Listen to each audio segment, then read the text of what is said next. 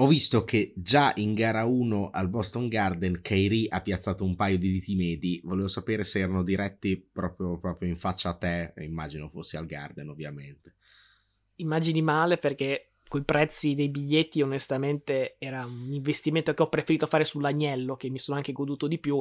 Però, ecco, non mi stupirei se Kairi avesse qualche commento anche su di noi perché abbiamo spesso criticato il buon Irving in passato, magari invece che darci un dito meglio ci mette una recensione a una stella e dice fate schifo. Ecco. Cioè. Beh, vuol dire che ci ascolta, quindi la cosa sarebbe veramente positiva. E soprattutto capisce l'italiano, che in questo scenario impossibile. E poi faccio la spia ad Adam Silver così aumenta la multa, perché insomma danneggiarci così il brand per piacere, Cairino, eh esatto, vai, vai, a parlare con, con, Silver. Tra l'altro, cioè, l'italiano non c'è neanche più eh, il buon uh, Gigione da Tome che gliela può spiegare lì dalla panchina del Boston Garden. Quindi... Vabbè, ma se sono da Kairi ci prendiamo anche qualche insudo che comunque fa audience. Io accetto. Palla 2.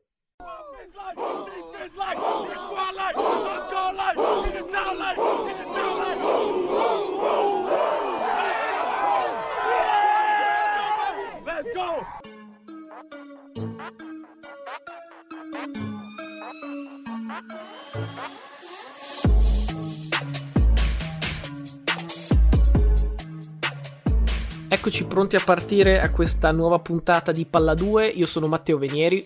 Io sono sempre Luca Bolognesi, puntata numero 107, ma sinceramente non so se arrivo alla 108 perché a parte Kairi, il finale di Brooklyn-Boston mi ha provato moralmente, non so se posso reggere sette partite così. Sì, spero di sì, perché poi fare un monologo per un'ora, eh, insomma, ho le mie difficoltà, ho i miei limiti. Beh, pu- puoi, fare, puoi, fare, un'ora di analisi possesso per possesso delle partite di Miami e sì, tranquillo. Il che è un ottimo gancio perché cominciamo proprio da Miami. Apro parentesi, fan NFL, non ci siamo dimenticati di voi neanche stavolta. Più avanti c'è il mock draft, quindi andate in scaletta, se non vi frega niente dell'NBA, trovate subito il mock e partite da lì noi invece appunto partiamo da Miami e da Philadelphia, ovvero due squadre che hanno vinto tanto a poco in questo weekend. In Florida il protagonista non il più atteso, diciamo Duncan Robinson, 27 punti con 8 triple, però diciamo che la vera storia è la partitaccia di un glaciale Trey Young. Tira 1 su 12 per 8 punti, di cui 0 nel secondo tempo, aggiungi pure le 6 palle perse il Gallo ha fatto la sua solita partita tutto cuore e anima, però ecco, Atlanta non è mai stata in partita, cioè, c'è, c'è poco da dire. Poi, per carità, io non li do mai per morte perché ricordo i playoff dello scorso anno, però è anche vero che allora Atlanta vinse tutte e tre le gare 1, sempre in trasferta e soprattutto era sempre stata anche nelle sconfitte in partita. Io non ricordo blowout clamorosi lo scorso anno, magari una contro Milwaukee, però insomma Milwaukee è poi la squadra che ha vinto il titolo, senza Trey Young formato playoff 2021 la serie direi è chiusa e strachiusa. Per quanto Trey Young ha avuto la peggior giornata al tiro in carriera, a Philadelphia Tyrese Maxey invece ha avuto la migliore di sempre, quantomeno ai playoff, 38 punti facendo ciuffo da qualunque posizione, in qualunque modo. Peraltro solo, solo lui ha quasi pareggiato il fatturato combinato di Embiid Arden magari è un unicum, magari è, è, una cosa che non si ripete più, visto che Maxi ha, ha più che raddoppiato i punti rispetto alle medie stagionali. Però attenzione perché se invece tutto d'un tratto dobbiamo cominciare a chiamarli Big Three, la Philadelphia, perché insomma a questo punto della stagione Arden ha molto più successo come uomo assist che come solista e mi sembra che i Sixers hanno solo da guadagnarci da questa cosa qua, visto come la mette Maxi e come non la mette il Barba. Insomma, due vittorie Miami-Philadelphia molto convincenti, due squadre che fin qui hanno dimostrato di avere veramente una marcia in più. Vabbè, Miami c'è anche da considerare per Atlanta la fatica di aver giocato una gara senza ritorno pochi giorni prima con rotazioni ridottissime. Tu hai sminuito il fatto che mancasse Capela nel pre-partita, però insomma eh, è un'assenza che comunque pesa perché devi confrontarti con la fisicità di Miami, eh, Adebayo, compagnia cantante. Insomma, non credo, come già detto in sede di pre-analisi, ci sia mai storia in questa serie, Penso che però una Atlanta potrebbe strapparla tra la 3 e la 4 a casa propria, mh, mm, con un partitone appunto di Trey Young, sicuramente non può farlo tutte le sere, ma può arrivare la partita in cui fa 40 punti e lì una potrebbe anche strapparla, mi sembra 4-1 il risultato più, più ovvio di questa serie. Eh, hai parlato, hai accoppiato giustamente Miami e Philadelphia perché sono eventuali semifinaliste eh, una di fronte all'altra. Philadelphia, tutti e due settimana scorsa dubitavamo della, delle loro possibilità, potevamo, cioè li abbiamo dati come candidati a uh, uscire a sorpresa al primo turno o magari gara 1 non fa primavera, anche perché qui uh, a Ravenna siamo a temperature che della primavera hanno ben poco, visto che fa un freddo cane, ma eh, aperta e chiusa prezzi. Um, per quanto riguarda Toronto, il problema è che, ecco, rispetto alle aspettative del pre-serie, hanno, hanno avuto mezza squadra infortunata. Se non ho capito male, Scotty Barnes, tra l'altro, non giocherà a gara 2. Aperta altra parentesi, noi stiamo registrando prima di gara 2, voi avrete il podcast pubblicato post gara 2. Purtroppo noi non sappiamo il risultato, però appunto Toronto ha delle assenze pesanti effettivamente Miami e Philadelphia sembrano già proiettate verso eh, la serie di secondo turno. Se Toronto non si inventa qualcosa, anche qui un 4-1 forse è il risultato più probabile. Mi ha convinto invece molto meno Milwaukee che ha sì vinto contro Chicago, però veramente i Bulls sono andati a tanto così dal colpaccio, hanno fatto una rimonta furibonda da meno 16, quarto quarto addirittura in vantaggio poi nel finale, da una parte, Milwaukee è tornata a difendere come sa, però soprattutto Chicago ha sbagliato qualunque tiro, soprattutto De Rosen che sembra tornato il De Rosen eh, dei playoff versione Toronto, fa 6 su 25, ma in ritmo, soprattutto nel finale, non, non ricordo un canestro di De Rosen, e insomma era un quasi candidato MVP per tre quarti di stagione, se, se gioca così sicuramente non è neanche questa una serie, Va detto che Milwaukee da qualche anno che prende le gare 1 sotto gamba, ricordo nella bolla perso a sorpresa contro Orlando di Super DJ Augustin, invece stavolta almeno l'ha scampata. Ma, ma anche l'anno scorso comunque eh, nella run poi hanno vinto il titolo, ma hanno perso praticamente tutte le gare 1 a tutte le serie. Cioè, hanno perso anche in finale di conference contro Atlanta, poi hanno ribaltato. Hanno perso gara 1 contro Phoenix, poi hanno ribaltato. Quindi, insomma, è un grande classico Milwaukee che fa vomitare in gara 1. La mia sensazione però è che Chicago abbia sprecato questo jolly per rendere la serie interessante perché va bene, magari De Rosa e Soci non tirano più così male, però non credo che uno Milwaukee avrà altri blackout difensivi così clamorosi. Soprattutto ho letto che Milwaukee ha vinto 17 delle ultime 18 partite giocate testa a testa. Direi che insomma i Bucks hanno i Bulls a guinzaglio. Eh.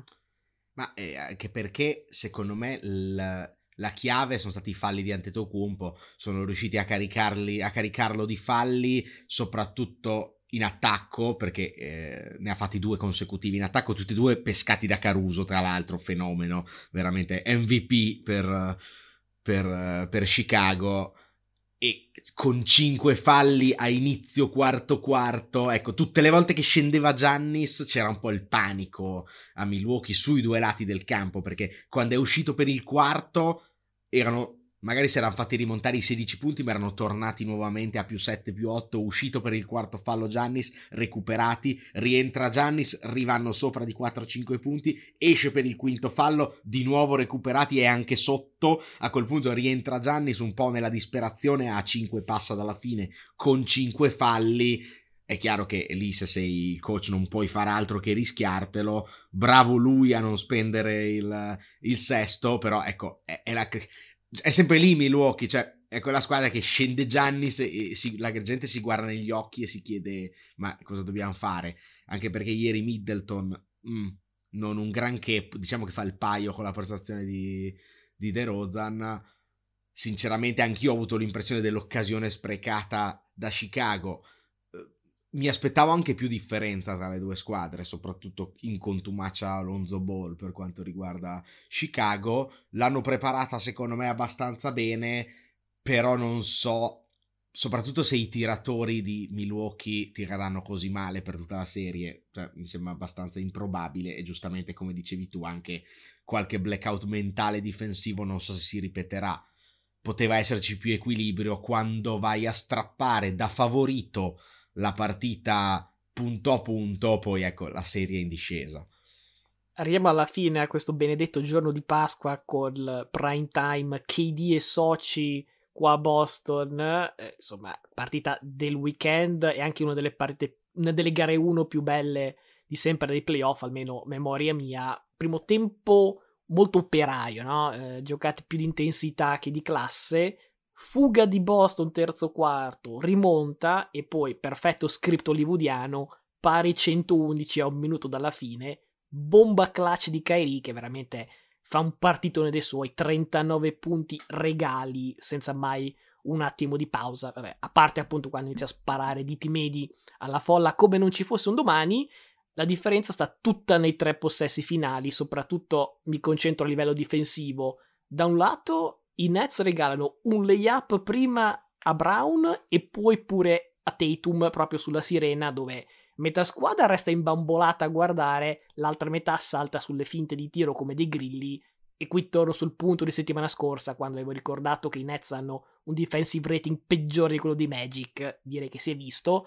Dal lato di Boston invece è molto più chiaro come l'identità difensiva sia preponderante. Da manuale, prima il raddoppio su Kyrie di Orford, peraltro uno che non è necessariamente un ballerino, però è stato assolutamente passo dopo passo su di lui, e poi palla a KD che ha forzato una tripa due metri fuori, fuori dalla linea da tre, insomma, brutto possesso, appunto, grande difesa che genera l'ultimo possesso offensivo della partita, ottima circolazione di palla, invece che solisti palleggio palleggio, buona circolazione anche improvvisata perché appunto senza timeout e appoggio relativamente comodo al vetro di Tatum. La serie era e resta apertissima, eh? anzi se posso gioco un doblone sui Nets in gara 2 perché KD è due partite che gioca male se conti anche il play-in e non ricordo KD sbagliare totalmente tre partite di fila ai playoff. Mi sembra impossibile pensarlo, soprattutto la panchina di Boston mi preoccupa. A punti 30 a 17 in favore dei Nets, ma soprattutto la qualità, tipo vedo i plus minus Dragic più 17, Grant Williams meno 17. Williams è anche uno dei pochi che si alza dal pino e può avere minutaggi importanti. Sul lungo periodo questo secondo me può essere un problema anche e soprattutto quando la serie poi si sposta a, Brooklyn.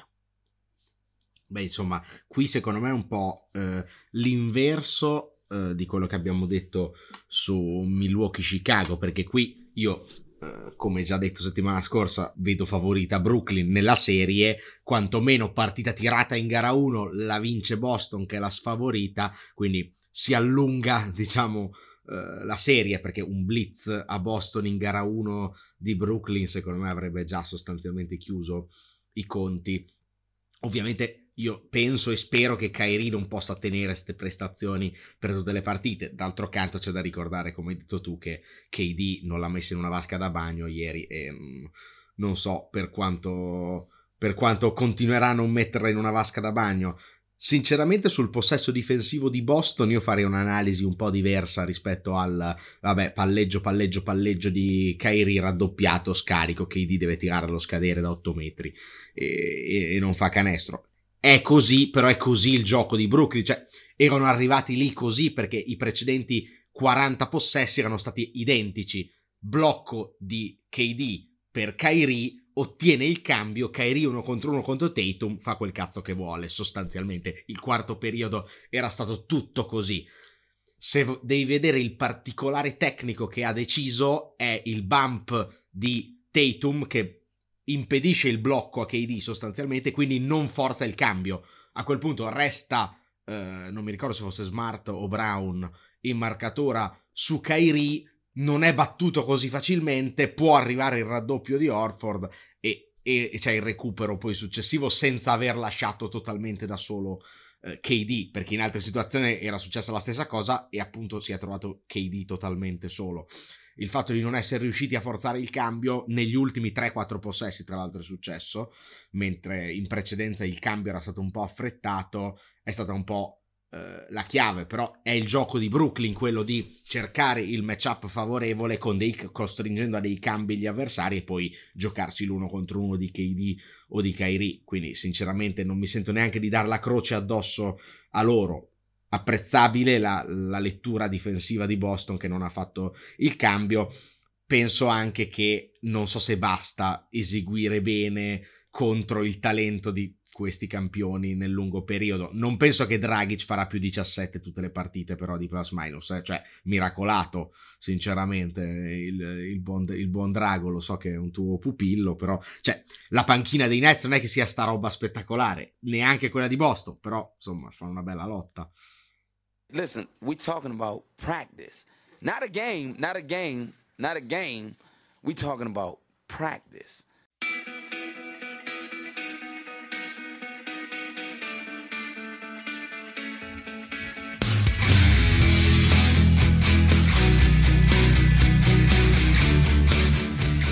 Andiamo a ovest, di nuovo apriamo con due blowout. Phoenix batte New Orleans non senza qualche difficoltà, visto che un po' come i Bucks scappano via, poi si mettono in ciabatte un po' prima del tempo, i Pelicans si rifanno sotto, poi nel quarto quarto è salito in cattedra il professor Chris Paul, 17 punti filati nel quarto finale e tutti veramente a prendere appunti, pur dando l'onore ai Pelicans per aver lottato anche più del previsto continua a sembrarmi un, uno sweep già scritto. L'altra squadra che vince e convince sono i Warriors, hanno debuttato ai playoff al Chase Center e pure Jordan Poole ha debuttato ai playoff partendo in quintetto per Steph Curry e giocando come Steph Curry perché ha veramente fatto un'ottima imitazione da, da Splash Brother, 30 punti veramente con la sicurezza di uno che più che al debutto sembra uno che era invece con i Warriors di KD degli anelli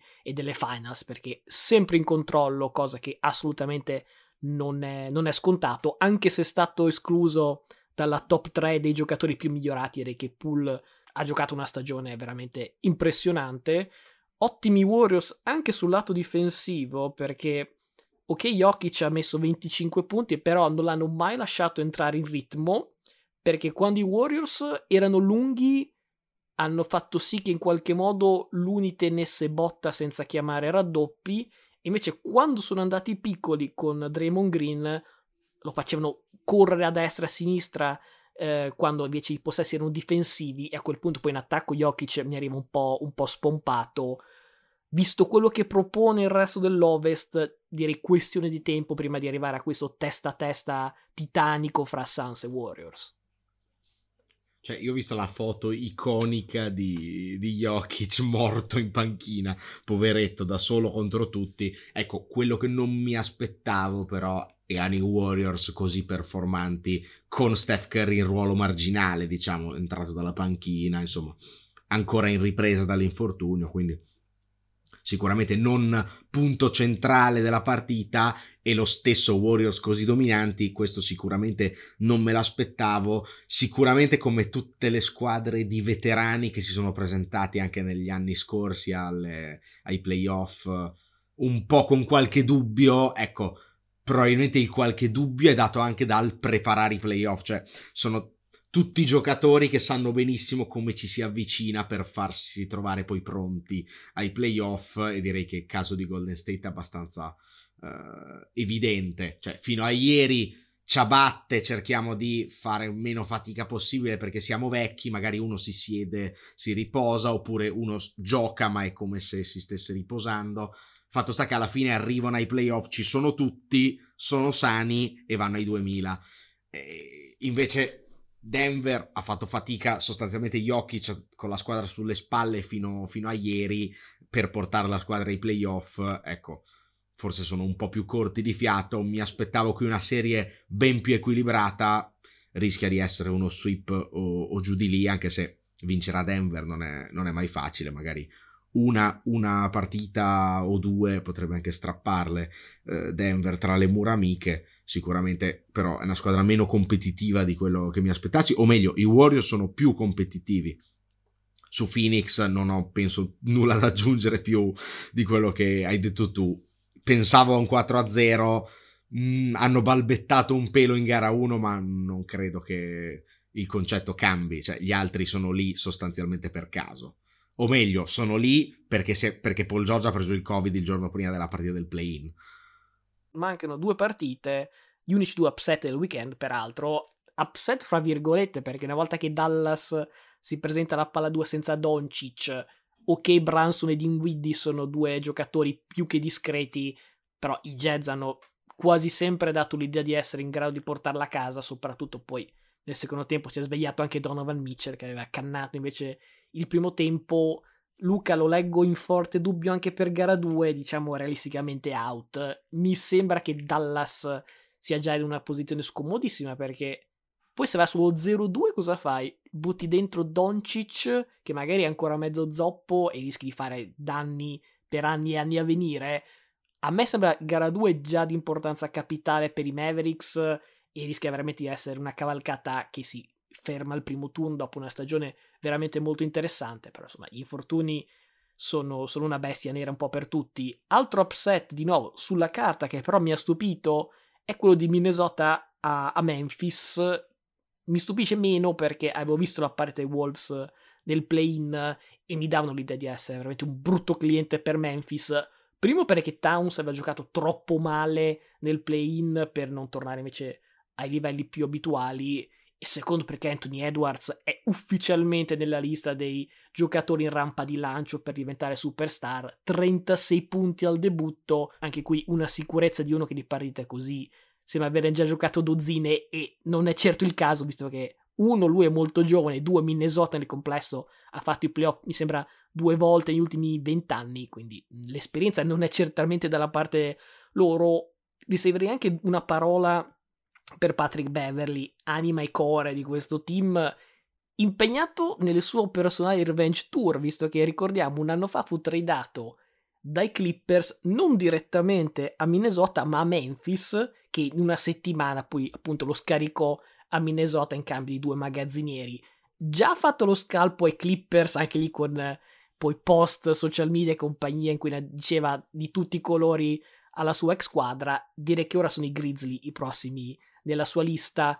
Nota di colore, eh, nel play-in una fan si è incollata una mano al parquet, poi sabato un'altra fan si è incatenata al canestro, magari la prossima, non lo so, una si fa saldare direttamente a metà campo. Questo lo scopriamo in gara 2, che come detto per Dallas, anche per Memphis rischia di essere da dentro fuori. Eh, la situazione di Dallas purtroppo era mezzo preventivata, nel senso che eh, si sapeva che in gara 1 sarebbe stato in forte dubbio Luca e sinceramente Dallas non è una squadra da playoff senza Luca Doncic, quindi non, non c'è proprio nulla da dire. Se non che dall'altra parte, secondo me, Utah è molto meno solida di quello che, che, pen- cioè, che si può pensare è un'altra squadra in rampa di lancio per crollare da un momento all'altro, non abbastanza per crollare vabbè, sotto i colpi del GOAT di Widdy che ci ha provato, ok, ma vabbè, man- ricordiamo che manca anche Tim Hardaway Jr. a Dallas, così sono 20 punti secchi che mancano. Sotto 2 a 0 andare a Utah, chiaro che se torna Doncic e torna in condizioni giocabili, non è ancora impossibile vincere 4 delle ultime, delle ultime 6 partite però, ecco, non so, cioè, dopo è una valutazione medica se rischiarlo o no. È un infortunio muscolare, quindi tendenzialmente lo dovresti capire se uno può, può giocare o non può giocare. Non è che eh, giochi senza riuscire a far forza sul muscolo. Quindi, insomma, potrebbe provare gara 3, ma è una serie purtroppo segnata da questo infortunio. Penso che Utah sia anche segnata dal prepararsi a essere ripassata dalla testa ai piedi da Phoenix, per come la penso io, però insomma, poi eh, vedremo, vedremo in futuro. Molto più interessante invece l'upset di Minnesota, soprattutto per Anthony Edwards, come hai citato tu.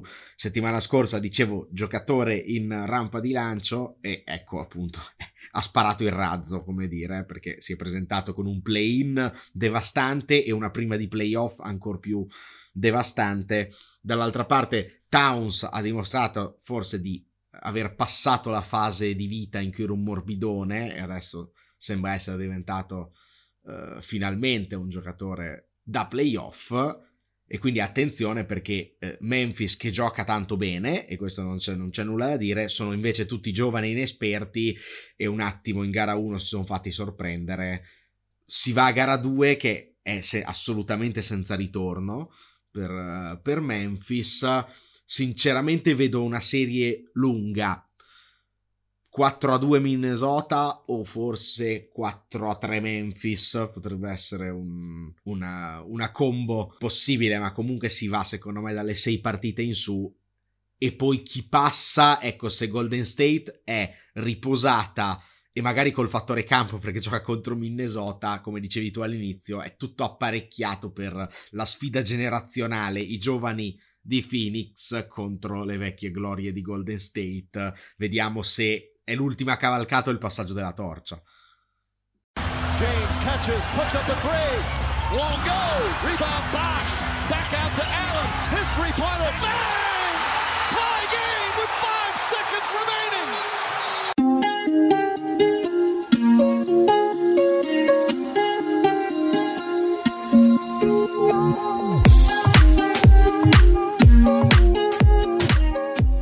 la pena ricordare un'altra volta che noi abbiamo commentato tutte le gare 1, visto che si sono giocate tutte fra sabato e domenica, però quando lo ascolterete, che sia già la martedì quando esce o nel corso della settimana, ci saranno giocate altre partite, magari cose che abbiamo detto saranno ampiamente smentite dal, dal, resto delle partite. Vittoria di Denver in gara 2 a, a San Francisco, eh, cinquantello del GOT Widdy e Dallas che pareggia 1-1, queste robe qui per esempio. Esatto, però insomma noi analizziamo le partite come arrivano e poi insomma vediamo quando finiranno i primi turni di tirare le prime conclusioni, quelle veramente fatte e finite. Direi che la serie penso siamo tutti d'accordo, più interessante è quella fra Boston e Brooklyn. Penso anche che pure fra i, gli ascoltatori e i fan meno, meno, incalliti di NBA siano forse gli highlight più, più popolari che sono anche arrivati probabilmente anche sotto forma di meme e cose varie. Quindi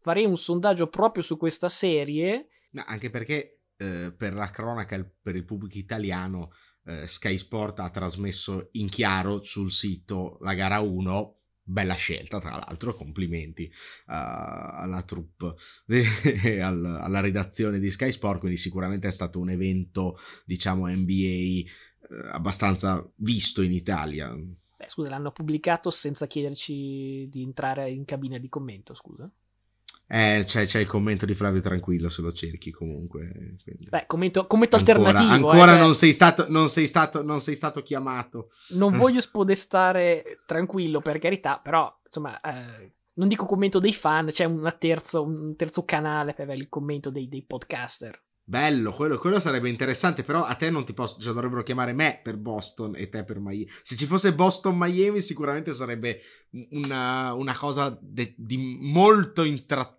cioè di intrattenimento veramente vette altissime di intrattenimento. Io e te che commentiamo live Boston Miami con gufate terrificanti annesse. Questo è un suggerimento a Skype gratis. Nel caso il commento non è gratis però fateci sapere che accettiamo offerte anche di un tozzo di pane che abbiamo fame. Dicevo sondaggio molto semplice. Chi vincerà questa serie? Boston o Brooklyn?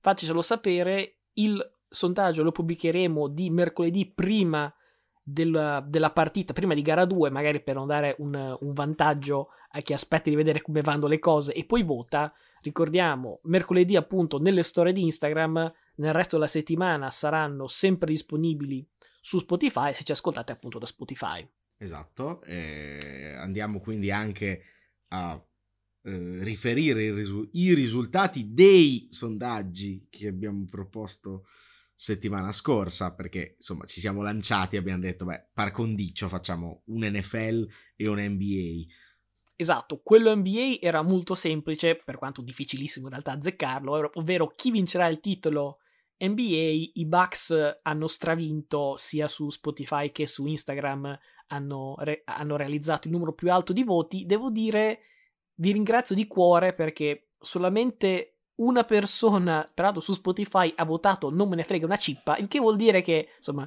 anche se magari siete più fan NFL riciclati come ascoltatori anche di NBA, non siete totalmente opposti a questa nostra scelta di parlare anche di, anche di basket.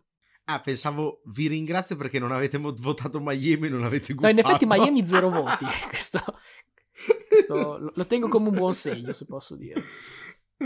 Incredibile. Boston? Si può sapere? Zero, voglio sperare. Perché... E Boston o era altro, eh, altrimenti non, non, era stato considerato. Ah, ok, va bene. Allora, bravo che non l'hai, non l'hai, bravo tu che non l'hai neanche inserita, così mi hai tolto il problema. No? Non devo girare con cornini eh, nelle tasche. Devo anche riferire di un, di un fan che ci ha, ci ha, mandato un messaggio perché ho detto se, nel, se la squadra non è in elenco mandateci un messaggio così eh, ce lo fate sapere Ehm, mi è stato detto Denver e la mia risposta è stata se succede Jokic Hall of Fame nella sera stessa perché se porta questa Denver ai playoff oh, ammesso in un concesso che non tornino Murray ed MPJ che ci sono anche queste voci però ecco se questa Denver riesce a vincere le finals Jokic altro che il GOAT LeBron o Jordan no il GOAT è Jokic Ecco, eh, purtroppo le voci se ne parlava più le settimane scorse, adesso ormai sono un, po', sono un po' scemate. C'era stato anche un podcast in cui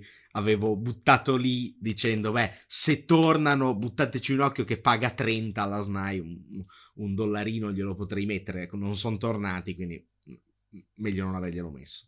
Per quanto riguarda invece il sondaggio NFL, che diventa poi anche il ponte col prossimo segmento, la domanda era chi sarà la prima scelta assoluta del draft in un draft non così ovvio, eh, magari uno dei meno ovvi rispetto agli ultimi anni, però comunque la maggior parte dei voti l'ha presa Hutchinson e direi che dopo la sigla scopriamo se anche nel nostro mock è lui il primo a venire chiamato.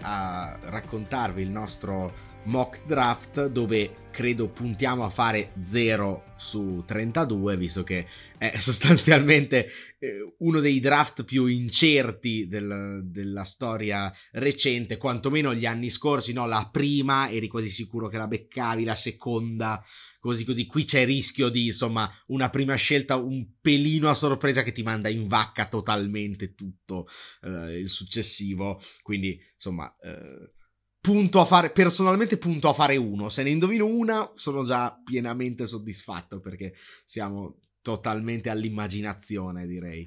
Guarda, ho fatto una, una breve ricerca perché noi abbiamo fatto tre, ehm, tre, mock draft rispetto agli ultimi draft da quando esiste questo podcast. Nel 2020 ne abbiamo prese sei delle prime sette nel 2021 tre delle prime cinque e nel 2022 io temo veramente il massacro. Assolutamente, ma poi tra l'altro ne abbiamo preso anche qualcuno nel mezzo, mi pare di ricordare, negli scorsi anni, non più di un paio, però magari ecco, tre all'inizio, poi ne prendi due nel mezzo, alla fine fa cinque, ci può stare. Qui secondo me veramente se ne prendiamo una a testa è, è, è champagne direi di cominciare subito, così mm, metto già le mani avanti perché su Jacksonville ho sentito tantissime voci strane. È chiaro che quasi tutti i mock gli danno, eh, come il nostro pubblico ha votato, Aidan Hutchinson, eh, edge rusher da, da, Michigan. Avrebbe senso anche prendere uno lineman per, per Jacksonville per proteggere, per proteggere Trevor Lawrence, però ci hanno già lavorato anche, anche, in free agency, direi che alla prima scelta assoluta si prende a prescindere il best player available. Ecco, draft decisamente incerto, però se c'è una scelta che forse ha il 60-70% di essere indovinata, questa è la prima e incrocio le dita.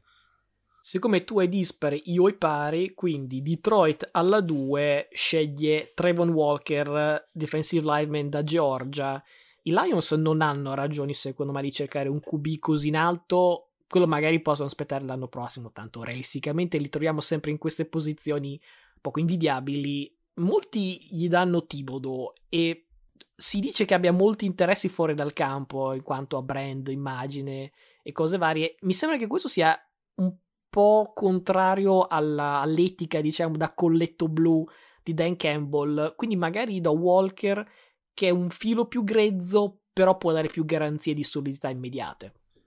Beh, eh, ho letto proprio oggi che eh, girano voci appunto che eh, Thibodeau non piaccia a Dan Campbell, quindi insomma l'hai, l'hai vista probabilmente più lunga di molti altri. Alla 3 siamo a Houston e direi che Houston potrebbe prendere qualunque giocatore e sarebbe titolare perché è da rifare sostanzialmente tutta la squadra. Non credo che con Mills ci sia molto da proteggere e come detto i need dei Texans sono abbastanza uh, ovunque, però ecco, costruire dalla linea offensiva è sempre una buona idea per come, per come la vedo io. In più pare che veramente vogliono dare fiducia a Mills, quindi chiamo per loro Evan Neal, uh, offensive lineman di Alabama, che è il miglior offensive lineman del draft. Per tutto il resto, Houston ha tante altre picks e cercherà di riempire il roster nel miglior dei modi. Alla 4 arrivano i Jets che hanno 4 scelte nelle prime 38 e direi per fortuna, visto che di falle da tappare ce ne sono veramente a dismisura, a partire dalla difesa, lo scorso anno la peggiore per punti subiti, eh, mi sembra 33 punti a partita, veramente imbarazzante. Ecco, nello specifico io partirei dalla linea e qui sì direi Tibolo può dare una grossa mano con o al posto di Carl Lawson, che era uno dei grandi acquisti dello scorso anno, che si ruppe in estate prima ancora di cominciare. Ecco, secondo me Tibodo edge rusher da Oregon può essere uno dei pezzi da cui ripartire. Ecco, siamo alla 5 dove c'è eh, la prima, de- la doppietta dei miei Giants che scelgono alla 5 e alla 7, non a caso mi hai assegnato le dispari.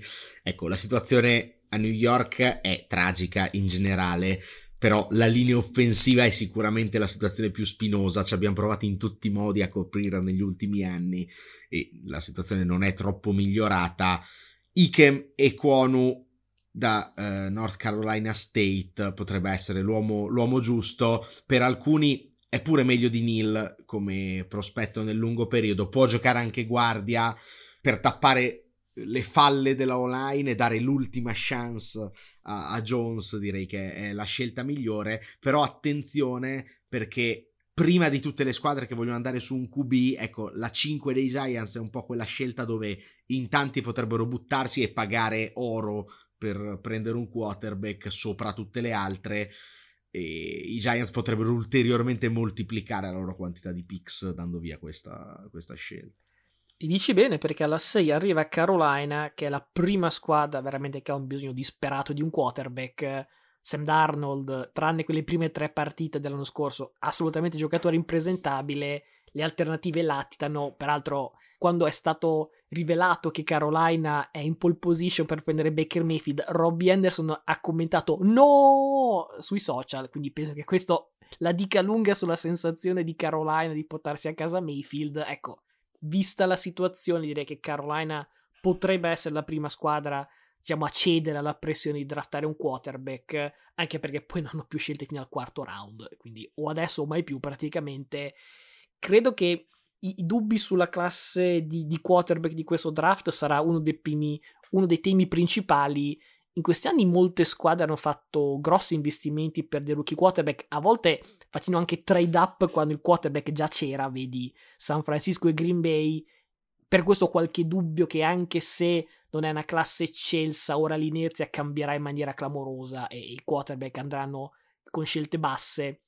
Quindi scelgo Malik Willis, quarterback di Liberty, che è un giocatore, una dual threat un po' come quel Deshaun Watson che i Panthers sembrano essere lì per riuscire a portare a casa, non ci sono riusciti e quindi anche visto che era il tipo di giocatore che cercavano, potrebbe essere un altro indizio che Willis è il giocatore che fa per loro. O sui QB rookie scelti o troppo in alto, o insomma, la, la, potremmo titolare la corsa al quarterback. Mi riservo un topic in off season perché sono preparato sull'argomento. Quindi poi ne parleremo magari a posteriori, vedendo anche come va questo draft qui. Siamo alla 7 e siamo di nuovo ai Giants. Abbiamo sistemato la linea d'attacco con la scelta precedente io ho paura da tifoso che prendiamo l'ennesimo edge rusher un po' a caso, perché se, se ci fosse Tibodo qui ovviamente si prende, però se è già andato via qui si può chiamare un edge rusher un po' a caso perché piace, ai Giants alla fine piace chiamarlo, invece secondo me avrebbe molto più senso puntellare le secondarie soprattutto con il discorso Bradbury che piglia un sacco di soldi e pare essere in odore di taglio perché non abbiamo soldi per pagarlo, cioè almeno per stare dentro al cap, se non quest'anno, il prossimo anno potrebbe rischiare. Chiamare il miglior cornerback del draft potrebbe essere una buona idea, quindi io scelgo Ahmad Gardner, cornerback da Cincinnati, che potrebbe essere un po' il futuro per la difesa dei Giants che eh, nonostante le ultime due stagioni decenti, non dico buone, ma decenti, penso che nelle ultime 4 o 5 sia pari ai Jets come peggior difesa della Lega combinata su più anni, mi pare dal 2017 a oggi se non erro. Beh, Gardner sarebbe una buona mossa perché ho detto che in tre anni al college ha zero touchdown concessi in coverage. Potrebbe essere veramente un, una pedina da cui ripartire per, per i Giants. Invece, per quanto riguarda Atlanta, farei più o meno lo stesso discorso di Carolina, perché è un'altra squadra che ha fallito l'assalto a Watson. Quello che hanno in casa non è un granché, hanno appena firmato Mariota, però insomma, dopo due anni di panchina non lo vedo come l'erede di, di Matt Ryan. Chiaro, ci sono tanti need, eh, anche visto appunto la, la famosa squalifica di Ridley e compagnia. È discutibile, diciamo, partire per forza da un QB, però è una scelta che faccio, diciamo, più nei panni della dirigenza dei Falcons che di quello che farei io da ipotetico GM. È anche vero che se pescano il QB del futuro alla 8 poi sono dei geni perché senza trade up o investimenti folli, insomma, non è una brutta mossa. Quindi scelgo Kenny Pickett, quarterback da Pittsburgh. Il dubbio su Pickett è la taglia delle mani, che sarebbero ad oggi le più piccole di ogni quarterback in NFL. Non è una cosa da poco, eh. Però va detto che mi preoccuperebbe di più se giocasse in, in situazioni, in stadi dove sei mezza stagione al freddo con vento, neve, tipo, tipo Lambo Field, per capirci. A Charlotte e poi a Tampa Bay per parlare della sua division, clima è sempre molto mite, a New Orleans ed Atlanta c'è il Dome, quindi se overall, diciamo, come quarterback Pickett convince Atlanta, non perderei sonno sulla questione delle mani. E eh, ci sta poi, eh, vai ai playoff, vai a giocare a Lambo. Almeno arrivarci, eh, sarebbe già un, un grande, no, no, beh, grande sta, oppure, oppure, a Seattle, vai a giocare a Seattle e vai a casa direttamente, prendi la via degli spogliatoi. Allora, a proposito di Seattle, siamo alla 9 direi che Seattle, anche qui, dopo aver dato via Wilson, di cose da ricostruire ne ha, ne ha, tante. Però, sinceramente, se c'è una cosa che salta all'occhio è che la linea offensiva è, è una delle più becere dell'NFL da diversi anni. In free agency non ci hanno messo certo delle pezze, anche perché non hanno più nessun quarterback da, da proteggere. Entrambi gli offensive tackle sono stati sfanculati, probabilmente giustamente, viste le prestazioni. Se non fanno trade up per prendere un QB e quindi a questo punto si ritrovano i due migliori eh, fregati diciamo da, dal, da, sotto al naso. Ecco la ricostruzione non può che ripartire dalla linea quindi chiamo Charles Cross offensive lineman da Mississippi State. Alla 10 di nuovo abbiamo i Jets. In questo mock loro sono i primi a scegliere un wide receiver quindi ipoteticamente avrebbero tutto il menu a disposizione la mia scelta ricade su Garrett Wilson, eh, appunto wide receiver di Ohio State. Non è facile che arriverà alla 10 perché insomma è veramente un ottimo prospetto, però a quel punto insomma diventerebbe assolutamente obbligatorio. Ottimo atleta, soprattutto sul profondo e in generale, visto che il parco ricevitore dei Jets è piuttosto mediocre, credo che Zach Wilson potrebbe solo beneficiare di avere un wide receiver che possa aiutarlo a crescere anche perché l'anno da rookie di Wilson, diciamo un po' così così, ecco, già dargli un ottimo ricevitore potrebbe aiutare a capire che tipo di giocatore è. Passiamo alla, alla 11 dove c'è Washington e direi che anche qui l'ex football team ha, ha, ha una squadra talmente indecente che potrebbe andare un po' ovunque. Molti mock leggo che danno un ricevitore qui eh, successivo a Garrett Wilson. Sinceramente il reparto presidiato da Terry McLaurin, che pare tra l'altro abbia chiesto il rinnovo, ma vabbè, ecco, mi sembra l'ultimo reparto eh, in cui scegliere, visto che ci sono buchi un po' ovunque. Secondo me, meglio chiamare un giocatore dall'impatto immediato più sicuro, perché i ricevitori spesso faticano al primo anno, a parte casi sporadici, diciamo, i vari Jefferson e Chase, per, dir- per dirne due. Tornerà Chase Young in linea secondo me, puntellare la difesa con un defensive back polivalente, il migliore del draft, probabilmente come safety, Kyle Hamilton da Notre Dame, potrebbe essere una buona idea, anche perché poi in attacco c'hai Vance che regala palloni agli altri, quindi ti serve qualcuno che li recuperi. Alla 12 con Minnesota scelgo Derek Stingley, cornerback da LSU. Nuovo anno, nuova gestione, però nuovo cornerback da draftare al primo giro, che di solito era la specialità di, di Minnesota con eh, Zimmer. Penso che anche senza Zimmer in realtà quest'anno sia la mossa giusta. Magari in anni passati un po' meno, però faccio fatica a trovare un need più palese per, per i Vikings rispetto a un corner, viste le tostature che si sono prese tutto lo scorso anno non è facile in realtà che, che, anche Stingley arrivi fino alla 12, addirittura leggo alcuni mock lo mettono in top 5. Sappiamo che insomma i, i, top cornerback sono una delle merci più pregiate dopo edge rusher e quarterback. Lui ha qualche punto di domanda rispetto agli infortuni, visto che non ha mai giocato una stagione totalmente sana al college.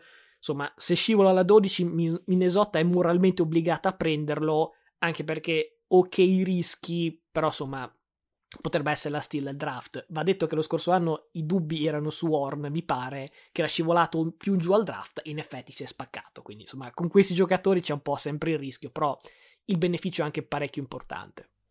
Siamo alla 13 con uh, Houston, e dicevamo già in precedenza che aveva più scelte, dopo aver puntellato la linea d'attacco mi sembrerebbe un po' troppo all-in prendere un altro giocatore, diciamo, pro Mills, magari un ricevitore, insomma, per, per l'attacco, secondo me ha più senso puntellare anche la difesa e ricostruire dalla linea. È sempre una buona idea, come dalla linea d'attacco, se ricostruisce dalla linea eh, di difesa in un draft che è pieno di tanti eccellenti difensori, non, non ha senso forzare la mano su, uh, sugli attaccanti, a mio avviso, quindi chiamo Jordan Davis, defensive lineman da Georgia, giocatore polivalente che può, può essere utile sia contro le corse che, contro, cioè che in pass rush e quindi insomma quello che serve per ripartire per Houston che trova, trova qualcosa che va a Houston e fammi sapere.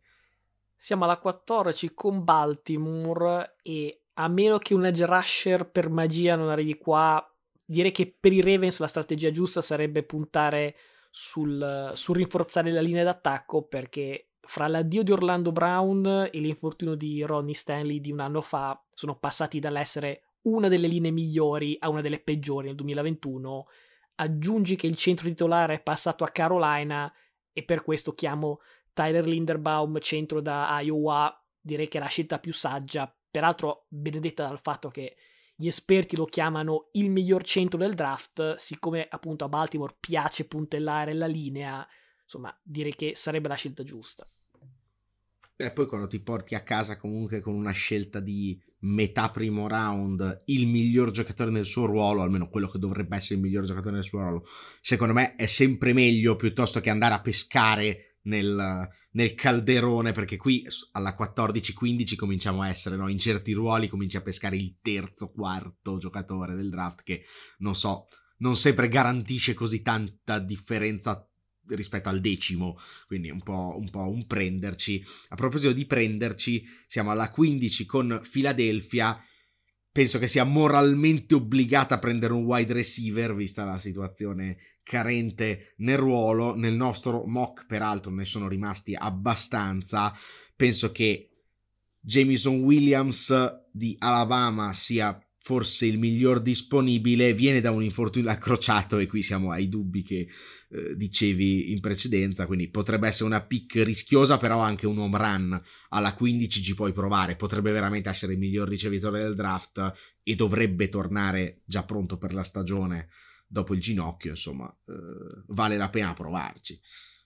Siamo arrivati alla scelta numero 16 con New Orleans ed è anche l'ultima di questa prima parte del nostro draft, dalla 17 alla 32.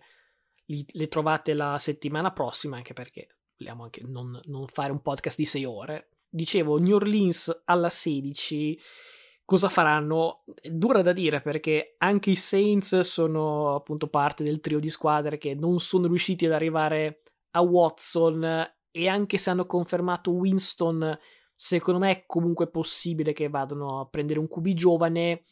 ne sono partiti solo due del nostro mock e questo secondo me aiuta come, come senso. Può avere una ragione prendere qui Desmond Reader, quarterback di Cincinnati, perché è un prospetto, è abbastanza grezzo come giocatore, però ha un che da Deshaun Watson anche lui e soprattutto ha il vantaggio di non avere la pressione di giocare subito come magari a Carolina o ad Atlanta come trade up ulteriore, visto che alla 16 sono arrivati perché hanno già fatto trade up con Philadelphia, ecco, fare ulteriore trade up per prendere un quarterback non avrebbe senso, però se qui ti arriva il giocatore, il quarterback, no? Che ti piace, non devi fare ulteriori sacrifici, secondo me ha senso, ripeto, non c'è la pressione di giocare già settimana 1 o magari anche l'anno 1 perché Winston è un QB di qualità, però insomma, come ad Atlanta serve l'erede di di Matt Ryan a New Orleans serve l'erede di Drew Brees, direi che fin qui quello che hanno in casa non è abbastanza.